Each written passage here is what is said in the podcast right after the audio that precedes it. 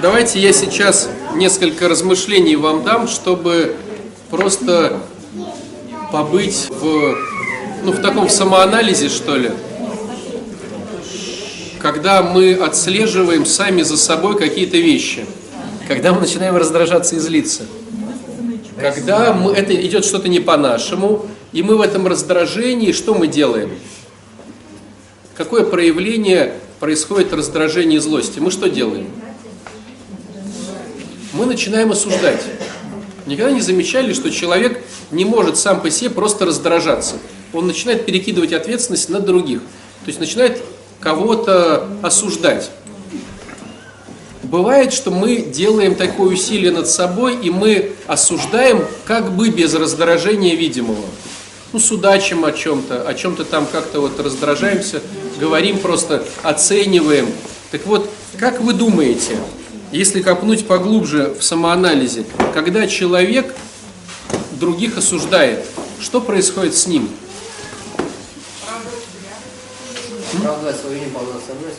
А правда, а что с ним происходит в этот момент? Недовольство собой. Недовольство собой, а еще глубже. Это понятно. Это понятно. Но что происходит с ним? Смотрите, я кого-то начинаю осуждать. А я, допустим, говорю, а Ксения не так оделась. Вот я просто говорю. С виду этого раздражения нету, потому что меня вроде как бы это не особо касается. Ксения не так сегодня оделась. Допустим, я говорю. Смотрите, на самом деле, я когда ее оцениваю, я показываю все равно свое недовольство. Так ведь? А когда я показываю свое недовольство в глубине, почему я начинаю замечать что-то за Ксенией, показывая свое недовольство? Когда у меня обостряется чувство внимания к другим людям. Не к себе, а к другим людям. Но я собой не хочу заниматься, поэтому я переключаю на другого. Давайте еще глубже. Вот смотрите, человек идет по, по лесу. И он вдруг услышал, что где-то куст начал тря- трястись. И резко отреагировал, да? А вдруг там змея, а вдруг там медведь. Когда человек реагирует на какой-то куст, когда страх. А страх когда? Но это как бы глубже. А вот э, нам нужно сейчас понять просто развитие внутри нас темы, как не осуждать. То есть у меня страх, а страх почему? Недоверие Богу. Недоверие Богу. Ну, это понятно, но смотрите, ты идешь по лесу, ты Богу доверяешь, но вдруг там медведь. Автоматически. Когда ты находишься в позиции, тебе надо выжить. Когда тебе надо выжить, ты смотришь на каждый куст, который трясется. И тебе надо механически, чтобы выжить, оценить, этот куст для меня страшный или не страшный. Там медведь или не медведь. Когда я хочу только выжить, у меня внимание направлено на то, чтобы постоянно оценивать любой куст. И я трачу на это кучу энергии. То есть получается, что я нахожусь в осуждении, когда на самом деле я в позиции, мне надо выжить, потому что у меня полная задница. Причем тут которые не так одеты. Просто пример. Ну а что, как это влияет на меня и на мое... Е- Нет, в том-то и дело, что если тебе сейчас не парит, что как она одета. Нет, парит меня все. А вот, вот давайте пример это разберем. Вдруг меня почему-то парит Ксения. На самом деле в Ксении ничего нету. Она и вчера могла так одеться, я мог, мог не, запо- не заметить. Почему я сейчас смотрю на нее, и я очень внимателен? Потому что я в позиции выжить, я на всех смотрю. Этот меня парит, этот молодец, а этот не молодец. Когда я занимаюсь собой, и мне не надо выживать, когда я занимаюсь собой, ну, мне говорят, слушай, а ты знаешь, там на Украине идут выборы там этого комика. Я говорю, слушай, у меня тут столько дел, давай потом как-нибудь. Понимаете? А когда я в позиции, что мне надо выжить, я постоянно нахожусь со включенным контролем. И этот включенный контроль на все. Так, ты одета, так, ты одет плохо, ты одет хорошо, ты одет так, ты одет сяк. И я трачу энергию, и я как бы автоматически должен все оценивать. Потому что, а вдруг там как-то неправильно, и меня вообще все это убьет. А безусловно, фундаментом этого всего является неверие в, в то, что Бог защитит. То есть, если я вдруг понимаю, что я кого-то сужу, это опять я не доверяю Богу, и мой контроль включен, и я начинаю жить жизнью других людей. Как они одеты, с кем они живут, на какой машине приехали, сколько получают. То есть у меня, если я в позиции выживания, мне не переключиться на бесконтрольность. Я автоматически буду всех оценивать. Кого-то в плюс, а кого-то в минус. В минус мы называем осуждать. Но в принципе мы всех оцениваем в позиции «я сейчас должен выжить». А почему я должен выжить? Потому что я один, Бога нет. То есть любое осуждение – это я опять без Бога. И если я без Бога, мне физиологию свою не изменить. Я буду очень мнительный, я буду придумывать разные версии, я буду постоянно все вот это. Буду себя отслеживать, то же самое. А я всех буду отслеживать. Ну смотрите, если я не доверяю Васе, можно же сказать, что я с такой же уверенностью не доверяю Пете, а в глобальном случае не доверяю Богу, а в глобальном случае не доверяю себе. Если у меня есть недоверие, это как запах изо рта. Он и туда пахнет, и сюда пахнет, и вот туда пахнет. Если у меня есть недоверие, если у меня есть нечестность, она может распространяться на все. Если у меня есть недоверие, она распространяется на все. Но если есть любовь, то она тоже автоматически распространяется на все. Поэтому если я в семье замечаю за собой, что я одного ребенка люблю, а другого не люблю, я вру. Потому что не может так быть. Если у меня есть 3 килограмма любви, они как бы достаются всем. Ну вот смотрите, если у меня светятся глаза, они же на всех светятся. Не может так получиться, что вот я сейчас э, э, смеюсь, как лошадь, но как бы кто-то слышит мой смех, а, а кто-то не слышит мой смех. Если я смеюсь, то все, кто в радиусе э, звукового диапазона, все слышат мой смех. То же самое, если я люблю, то я люблю тех, кто просто вокруг меня. Ко мне чужой ребенок подойдет, я его также буду любить, если я люблю. Понимаете? Они чувствуют. Ну, возьмите, допустим, более красивый пример – ты попшикался парфюмом. От тебя пахнет в радиусе там двух метров. На любого будет пахнуть в радиусе двух метров. И на э, хорошего, и на плохого, и на, на друга, и на недруга будет пахнуть. А если у меня на одного пахнет, на другого не пахнет, значит я уже так делаю, чтобы показать, что вот тебя я люблю, а тебя не люблю. Или вот этому я доверяю, а этому не доверяю. Не бывает такого. Либо ты никому не доверяешь, либо ты всем доверяешь.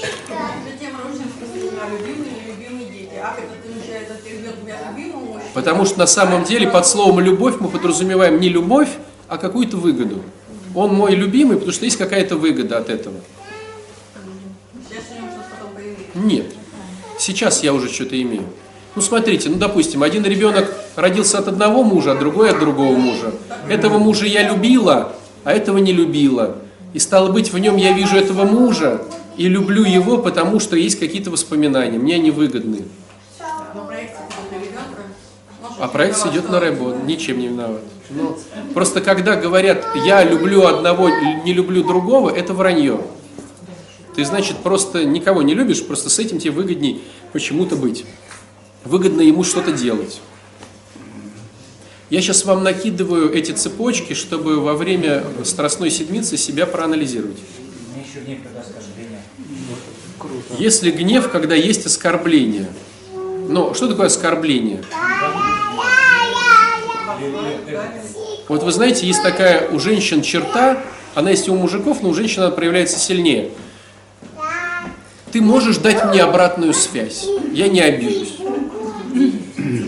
Ну, то есть, если понимаете, что женщине никогда нельзя давать обратную связь, честную.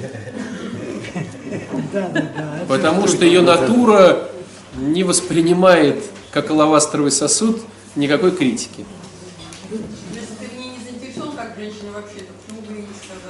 Да, да, но я к тому, чтобы не, не доставить ей травму. То есть мужчина может позволить себе фразу «дай мне обратную связь, я не обижусь, я постараюсь не обидеться». Женщина все равно обидится, даже если будет понимать, что Поэтому вот, ну, женщине надо самой учиться себя анализировать.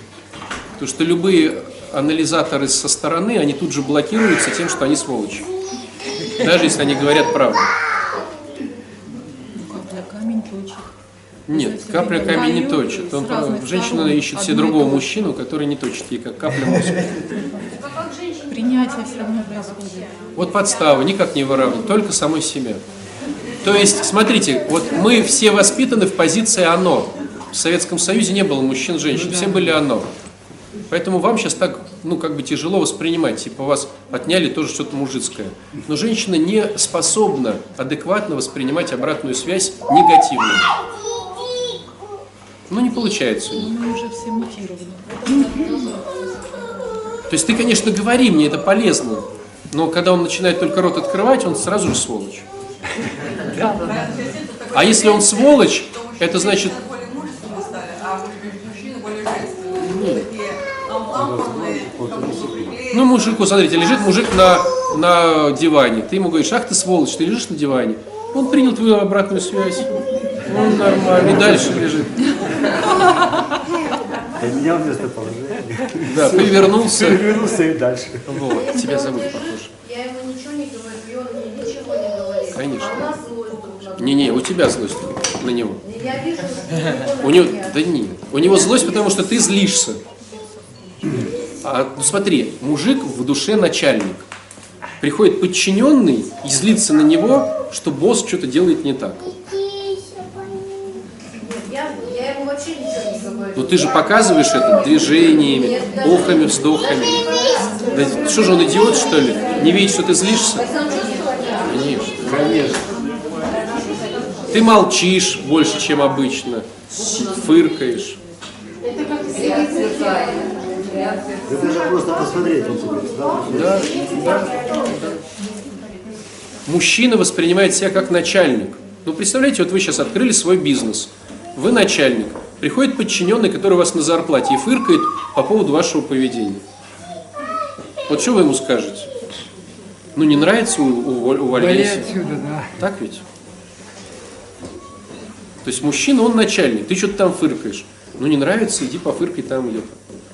Лучше сказать или лучше промолчать? Я даже боюсь рот открыть, потому что если открою, то...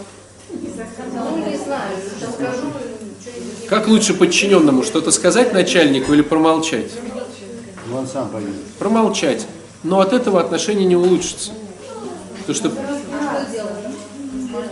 Давайте еще раз. Но для танкистов танкистов. Ты открыла свою фирму. У тебя ларек с фруктами. И ты наняла продавца, продавщицу. Ты приходишь посмотреть, как там у тебя что идет, сделать замечание, чтобы она там была опрятная, чистенькая, чтобы фрукты были красиво лежащие.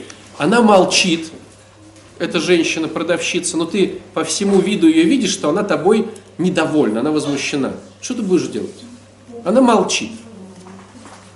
Что ты будешь делать? По-честному. Нет, не уволишь. Ты начнешь искать замену. Ловите фишку? Ты начнешь искать замену. А Зачем тебе такая, зачем тебе такая подчиненная, которая уже фарчит? Ты не сразу ее уволишь. Иначе, если ты уволишь, тебе надо будет самой встать за прилавок. Ты начнешь искать замену. Как ты ее начнешь искать? По знакомым. А у вас есть продавщица? В интернете будешь искать. На сайте знакомств.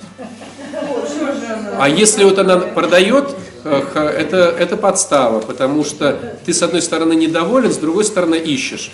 И порой ты просто либо открываешь второй ларек, если этот приносит прибыль, просто на нем ты недоволен. Метафора ясна? Ясна метафора? А? Происходит, происходит. Но зачем мне тратить силы? Ты же моя подчиненная. Если у него она хороший подарок, почему он не поговорит? Ты поговорила, а она все равно что-то там свое. Ты говоришь, слушай, протирай помидоры, пожалуйста. Приходишь, а там помидоры опять пыльные. И ты видишь, что она прям вся прям такая на взводе. Либо поменяешь продавщицу, либо откроешь новый ларек. А продавщица будет возмущаться, что ничего себе открыли новый ларек. Или ее уволили. Понимаете? Или вдруг узнает, что ты ищешь вакансию. Это ее не исправит. Это ее не исправит. И даже испытательный срок. Испытательный срок не исправит. Но просто многие возмущаются, а что это? А вот то это, девчонки. А вот то это. Продавщица недовольна начальником, она тоже может уйти и не терпеть. Это, это применительно к жене, вот, да? А Недовольна мужем. 38 лет живет и терпит. Не-не-не, не 38 лет живет. 38 лет пытается сделать революцию и стать главной. И что теперь? Но представляете, как возмущало бы тебя, если бы продавщица решила стать главой фирмы? Ну тебя бы это разве не возмущало? бы? То есть, оказывается, она какие-то документы там подделывает, она, оказывается, раздает команды грузчикам от, от твоего имени, а ты этого не говорила. Она, оказывается, выручку как-то по-другому делит. Тебе бы это понравилось? Вот все насупились. Все стали за прилавок.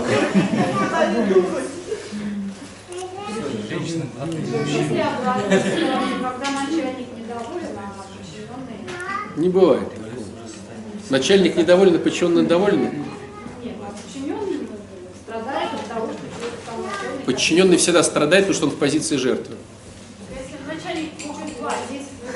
Смотрите, любое страдание – это позиция жертвы.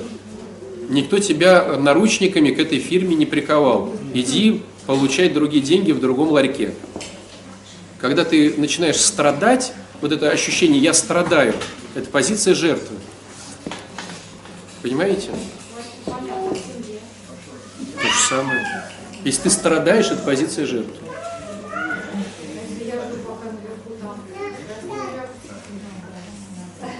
Ну давайте по-честному. Давайте по-честному. Кто выбирал себе такую нишу, как отношения, чтобы радоваться? Все. Ну, потому что хочется, чтобы отношения это была радость. Но почему, когда там все плохо, ты дальше выбираешь эти отношения? Есть идея, что ты изменишь ситуацию, да? Либо на самом деле, да, бонусов все-таки больше. Да, начальник скотина, но платит деньги вовремя. Ну тогда и не фыркай, сиди, радуйся, не ропщи. Очень же много таких тем, зато он меня содержит. Да, он скотина, но он меня содержит. Ну и радуйся тогда, что ты тогда всем налево-направо рассказываешь, что он сволочь. Ну, сволочь, так уходи. Не могу, он меня содержит. Ну тогда радуйся. Не могу, он скотина. Позиция жертвы. Позиция жертвы. Вот так интересно, что все выбирают отношения, чтобы радоваться, и все находятся в каких-то тяжелых обстоятельствах, и спрашиваешь, а зачем ты в них находишься? Ну ты же изначально хотел радоваться. Ну а как же? Вот уже 8 детей, ипотека. Это не значит, что тебе надо сразу уйти, друзья. Вот некоторые почему-то считают, что, а, раз так, надо сразу уйти. Я лишь хочу показать тот процесс, что это же не сразу стало плохо. 20 лет были прям рай и шоколадки, а тут потом бах, и все произошло. Такого же не бывает. На самом деле, если по чесноку, ты уже видишь человека сразу же, Просто по каким-то причинам, а, либо ты хотел его переделать, либо, б, ты надеялся на какое-то чудо. Ну что, разве не так? То есть мы говорим не о том, как правильно, а о том, как есть, да? По-честному. Либо смотрите, есть такая ситуация. Вот, допустим, почему женщины порой берут жестких мужиков? Чтобы решали их проблемы, а это говорит о чем? Нет, это говорит о том, что ей не хватает защиты. И она, видя в этом брутальном, таком серьезном, даже порой злом мужике, она понимает, что он ее проблемы решит. Так ведь? А если понимание, что брутальный, он везде брутальный, он и в кровати брутальный, и э, с соседями брутальный, да, он там решает проблемы с соседями, но он не может стать ягненком дома. То есть такой заходит, ему штырь вытащили брутальности, и он такой ягненок. То есть если ты берешь человека, который, ну, грубо говоря, грубый, он будет грубый и с тобой. Ну а как иначе? Ты думаешь, что ты такая царевна, что он грубый там и решает твои проблемы грубо, и тебе это нравится, а он будет не грубо решать проблемы с тобой, если ты ему будешь не нравиться. Если он там применяет насилие, и ты выбрала его, потому что тебе надо было решить конфликт с насилием, то если ты ему не понравишься, это насилие он применит и к тебе. Если ты берешь доброго человека, то он будет добрый там и где-то не сможет поставить границы, но он будет зато добрый с тобой. Или другими словами, если ты хочешь найти себе доброго, то имей в виду, что он, к сожалению, будет добрый и там. Если ты хочешь найти себе щедрого, он будет щедрый и там. Он придет и скажет, слушай, я все деньги раздал. И ты видишь эти ясные глаза. И ты понимаешь, что он счастливый, он не своровал. Но ты же хотела щедрого. Я же говорю, пахнет на все, понимаете? И на тебя пахнет щедростью, и на, там, на работе сказали, слушай, дай денег в долг, но мы тебе не отдадим. Он щедрый, он там дал денег. То есть... Так скупердей, может, и жене не дать. А скупердей жене не даст. Найдешь домовитого, а он и к тебе применит домовитость и скажет, слушай, ты что-то как-то вот плохо, найду другую домовитую. То есть везде мы одинаковые. И если ты думаешь, что человек там будет один, а в другом месте будет другой, это ну, наивность какая-то. Отец Александр, а вы знаете, что вы добрый и э, деньги умеет зарабатывать? Ну вот вообще для заработка... Бывает в кино. Ну для заработка денег э, вот хорошо быть грубым или наоборот хорошо быть таким добродушным, компаньоном? Нет, добродушные не зарабатывают денег. Либо, либо, либо тратит. И мы подошли к интересной теме. Почему мы обманываем себя? Она называется. Почему мы обманываем себя? Почему страстная будет проходить со скрипом? Неделя по самоанализу. Потому что у нас есть бонусы видеть картину мира так, как мы ее видим. Ну, допустим, муж меня любит, с чего ты взяла, что он тебя любит? Какие там действия? Мы все, мы все, мы все, когда видим, мы все интерпретируем. Чтобы узнать, любит ли муж, надо спросить у мужа. Да и в той ситуации, где жены нету рядом. Понимаете? Муж меня любит. С чего ты это взяла? Он мной дорожит. Откуда это все? Какие действия? Мы все интерпретируем. Мы любые действия, он принес картошки, дорожит мною. Да там может быть миллион интерпретаций. Это знак, это знак. Я попросила утром картошку, и он мне принес. А он, может, там хотел селедки. И поэтому купил картошку. на самом деле ему хотелось вещества. Но у него вот селедка, картошка, вещества. Да вообще, там, может, про тебя истории нет. Но ты вроде как попросила картошку, он принес. Он меня любит, он заботливый. Сам поел, ты еще сварила там. То есть мы не можем оценивать адекватно не то что других, но порой и себя. Потому что в этой всей истории мы все переворачиваем так, чтобы сегодня ночью заснуть. Всегда переворачиваем, чтобы заснуть не все так плохо, просто мы всегда живем в иллюзиях. И боль происходит тогда, когда вдруг в жизни иллюзия разрушилась. Ну, возьмите нашу боль, нашего прихода. Вдруг мама узнала или папа, что ребенок наркоман. Есть ли понимание, что употребление вещества – это долгое следствие каких-то процессов, которых можно было отследить еще заранее? Есть ли понимание, что ты узнаешь о том, что он уже торчит 15 лет последнее?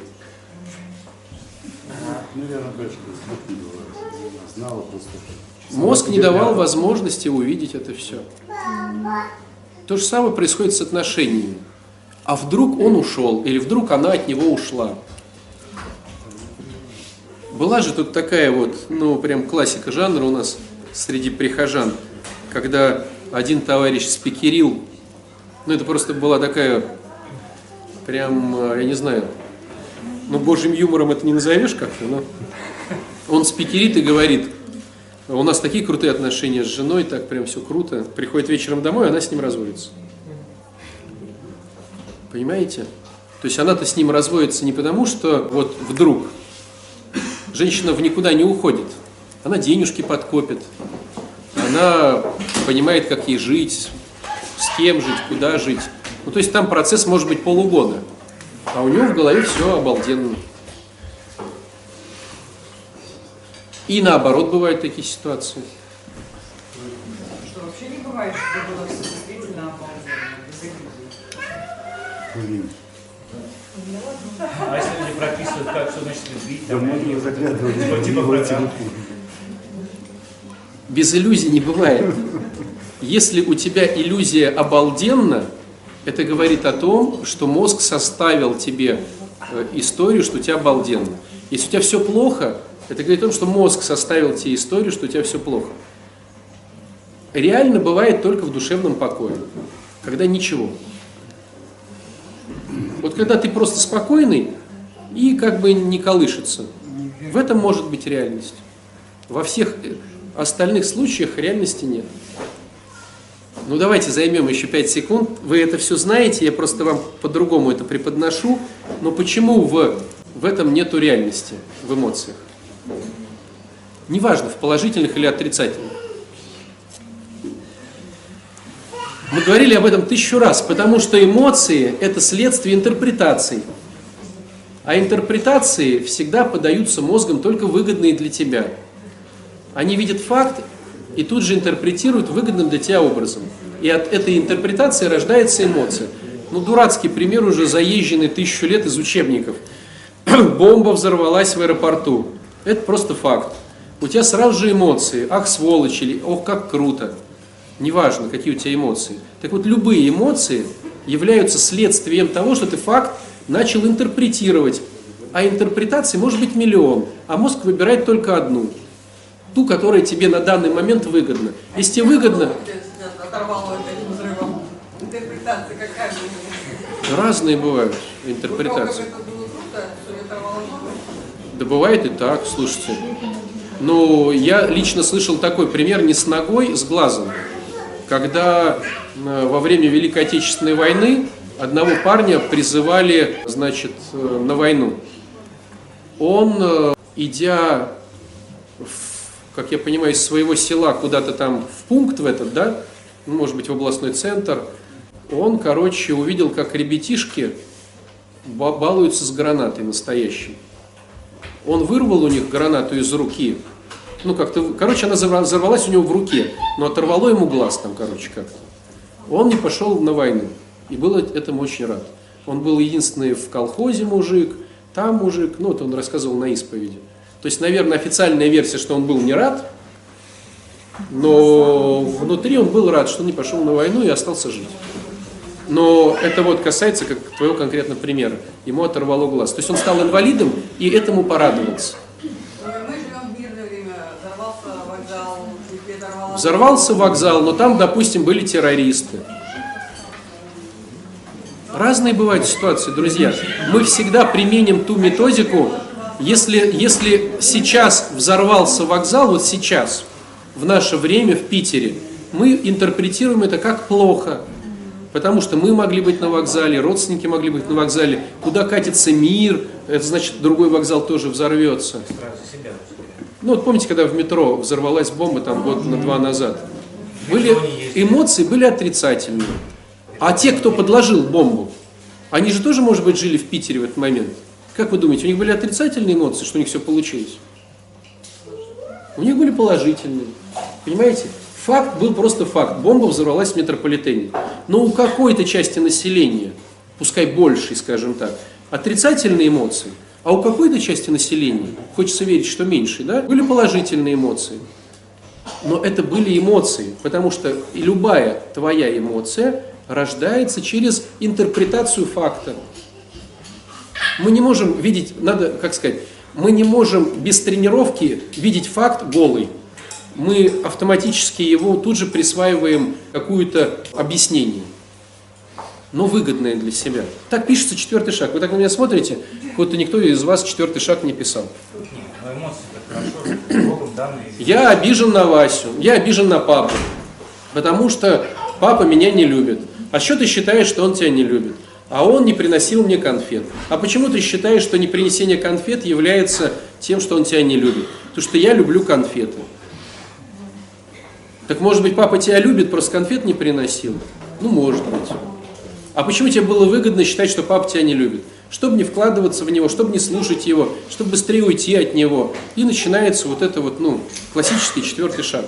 Он строится на базе того, что мы интерпретируем факты всегда выгодным для себя свете. Ну, вот как какую-то я новость вам говорю. Все сидят и хлопают глазами. Поэтому, поэтому любая эмоция, счастливая или несчастливая, это созданная мозгом иллюзия, чтобы ты сегодня уснул. Почему ты должен сегодня уснуть?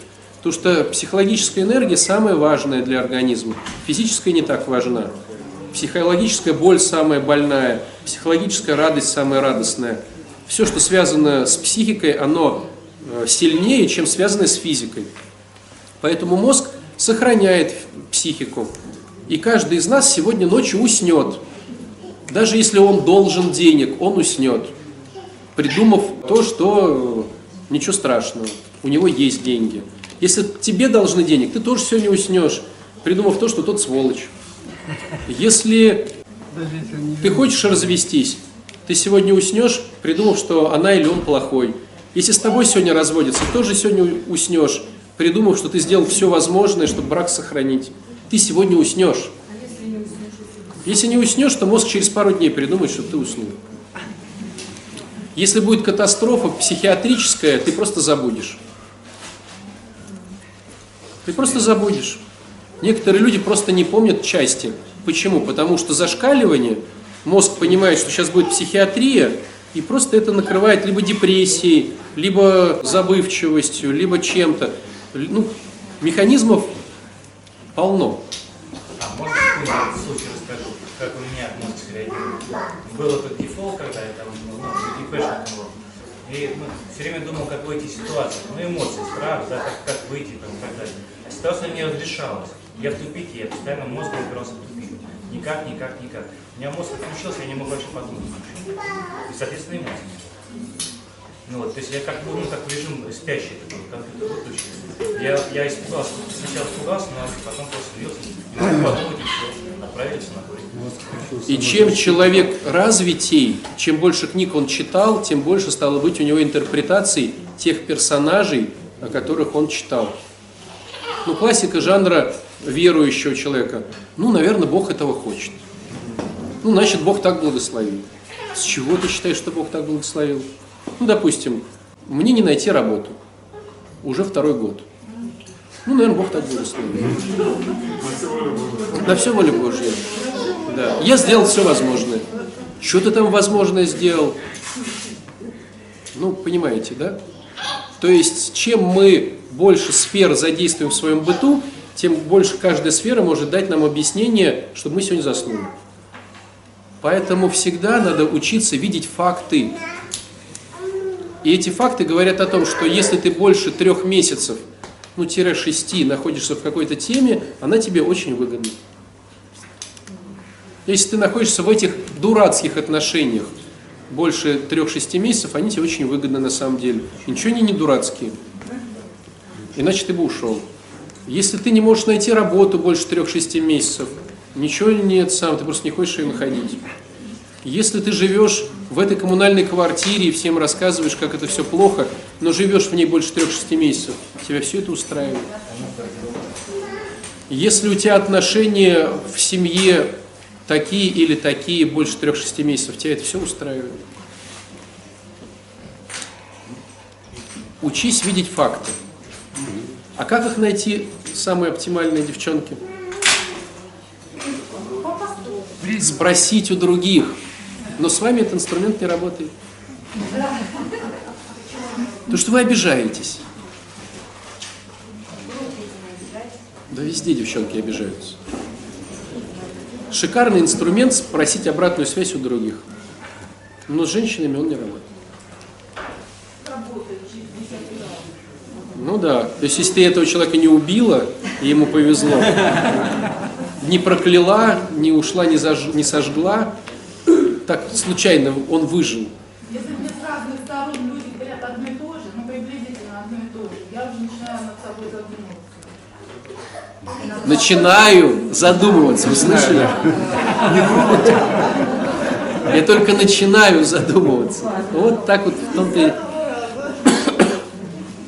Если на каждый яд есть противоядие. Я вот что думаю, если я буду как бы по-доброму это продолжать стирать, готовить, убираться, все это делать и молчать, не делать дурацких замечаний, что ты тут развлекся, да, например, например, то думаю, может быть, он будет одобрением этого яда. Вот у меня вот такое, я думаю, Ну вот представляете, вот еще раз, да? Вот вы наняли себе продавца в ларек. Он же там и помидоры натирает, и с покупателями болтает, и какой-то там этот самый ящик подтащил. Ну реально продавец устает. И вот приходишь ты, хозяйка. Я говорю, слушай, ты не обнаглела ли? Я тут и помидоры протираю, и ящики э, пододвигаю, и с клиентами... раз- А ты просто пришла и деньги собрала. Ну типа да. Ну не нравится, ну не ешь. Но ты сама вышла в супружество, замуж. Ну типа да, он теперь лежит на диване, а ты стираешь и моешь. А как ты хотел, чтобы он стирал и мыл? Ты на диване лежала. Да, хотел. Показывай. Ну как ты начальнику можешь делать замечание? Вот девчонки, вот почему? Это же твоя. То есть тебя наняли как, как человека. Да. Тебя уговаривали ст- стирать, ты согласилась. Тебя уговаривали готовить борщ, ты согласилась. А можно ты будешь всю жизнь готовить мне борщ, стирать и гладить? Разве не так происходит? Разве... Подожди, подожди. Это уже другая история. Сейчас мы не к мужу, сейчас мы к вам. То есть вас же возмущает, что вы гладите и стираете. Вас уговорили на пожизни, что вы будете этому человеку гладить, стирать и готовить. А вы типа такие глупые не понимали этого. Да что вы говорите? Это сто процентов. Первый же супружеский день муж принес, пришел домой с кастрюлями. Вот первый подарок. Ну.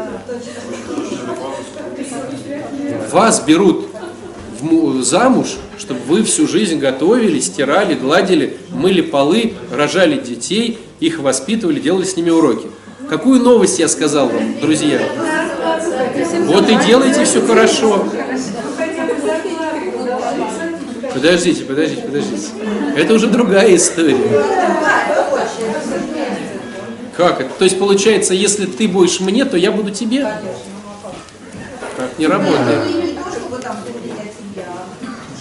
А почему так не работает, друзья?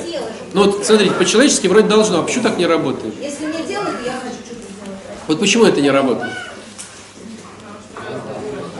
Потому что эгоизм говорит всегда мне, что я в отношения вкладываю больше, чем он или она.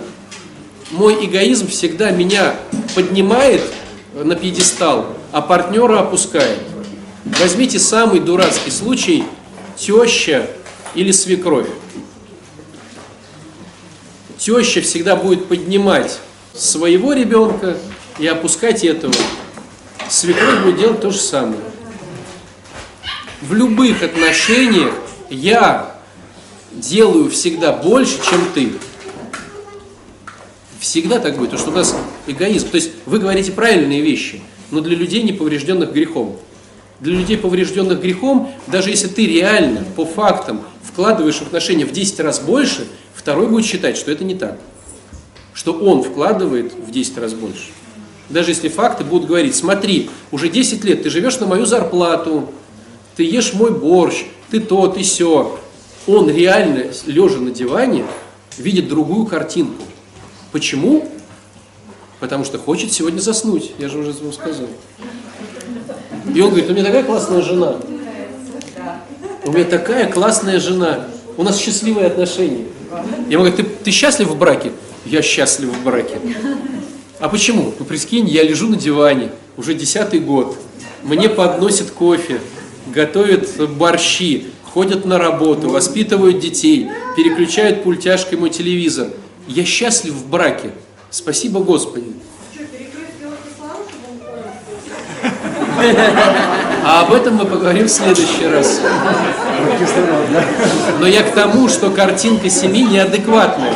Один может быть в браке счастлив, а другой скажет, батюшка, откуда ты знаешь?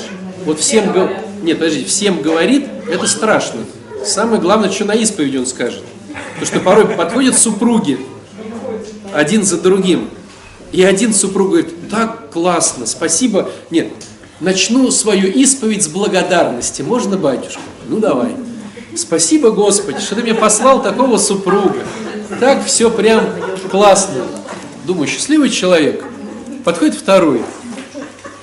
Господи, встречаюсь уже третий год с кучей мужиков там или теток, неважно, да? Хочу развестись, потому что так меня все задолбало. Прости меня, Господи, что вот прям вот злюсь и раздражаюсь. Я говорю, это твоя жена? Ну да, да, да. Она, а она что? Она тоже злится, раздражается. Ей тоже, она тоже несчастна. Понимаете? Просто на людях мы, даже себе порой, но и на людях мы делаем, ну, какие-то, потому что нас побьют за это там, или что-то еще, за правду-то. Поэтому всегда надо не слушать, что говорят, а вот, ну, смотреть, и либо исповедь, или честный разговор, либо самоанализ, либо... Не слушать, что говорят. Постоянно. Конечно же, бывает недовольство, он мне высказывает, я ему высказываю, чего-то делаем. Даже говори только за себя. Может, в его концепции он постоянно высказывает тебе, может а ты не слышишь. возможно. Он говорит, что он счастлив. Тебе, чтобы тебя ночью ну, не задушили, борщ не траванули. Ты счастлив, дорогой? Да, да, да. Это было в интернете какая-то картинка. Сидит такой с бланшем дядька, ест суп и говорит, да, вначале показался невкусный, но сейчас понимаю, что очень даже ничего.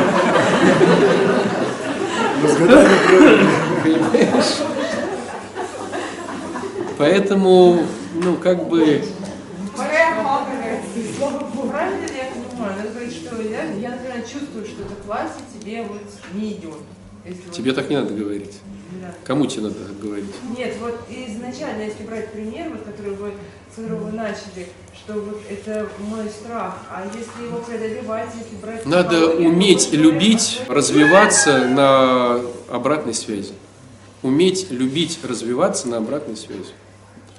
Очень хороший инструмент обратная связь. Можно сказать, а вот голубой цвет был бы тебе вот сюда к этому платью хорошо. Ну смотри, если он тебе вначале скажет, вот вы идете в гости, вы идете в гости, он тебе сразу говорит, да, голубой был бы лучше.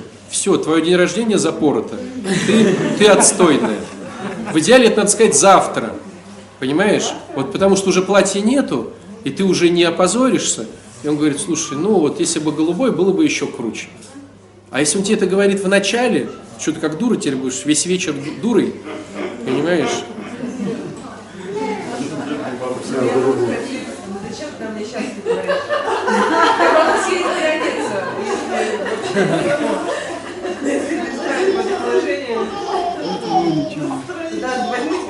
Итак, друзья, страстная седмица. Идеальная схема спрашивать у других. А вы только что сказали, никого не слушать. Идеальная схема спрашивать у других, понимая, что все равно они скажут свою точку зрения, все равно ты в нее не поверишь, но все равно это инструмент рабочий.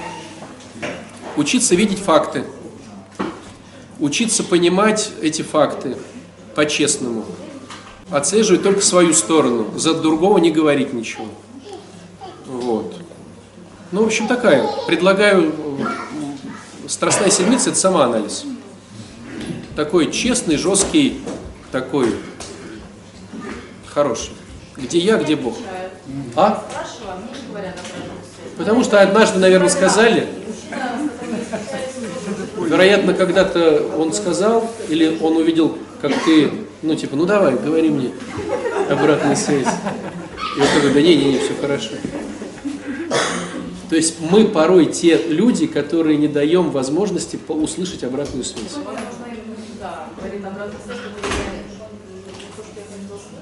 Конечно, сто процентов. Не, невозможно сто процентов. Дай мне обратную связь. Ты великолепна. Ну, не перестань льстить. Я не льщу, это честно. Ну ладно, говори, говори.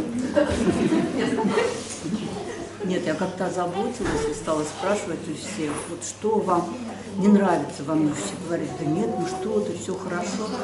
Потом позвонила своей подруге, она с работы пришла, рюмочку выпила, расслабилась. И очень обрадовалась моему вопросу. Я себе столько узнала, сколько за в жизни не знала. Нет, есть, есть хороший инструмент, более круче. Вы приходите домой к неверующим друзьям вашим, ну, с- ж- э, и говорите, слушай, дорогой или дорогая, мне очень нужна твоя помощь подготовиться к исповеди. Вот я уже не вижу в себе грехов, вот, но ты же со мной живешь давно, вот прошу тебя, Богом, помоги подготовиться к исповеди. Хоть какой-нибудь грешок скажи мой. И все. По полной получишь. И ты не будешь спать всю страстную седмицу.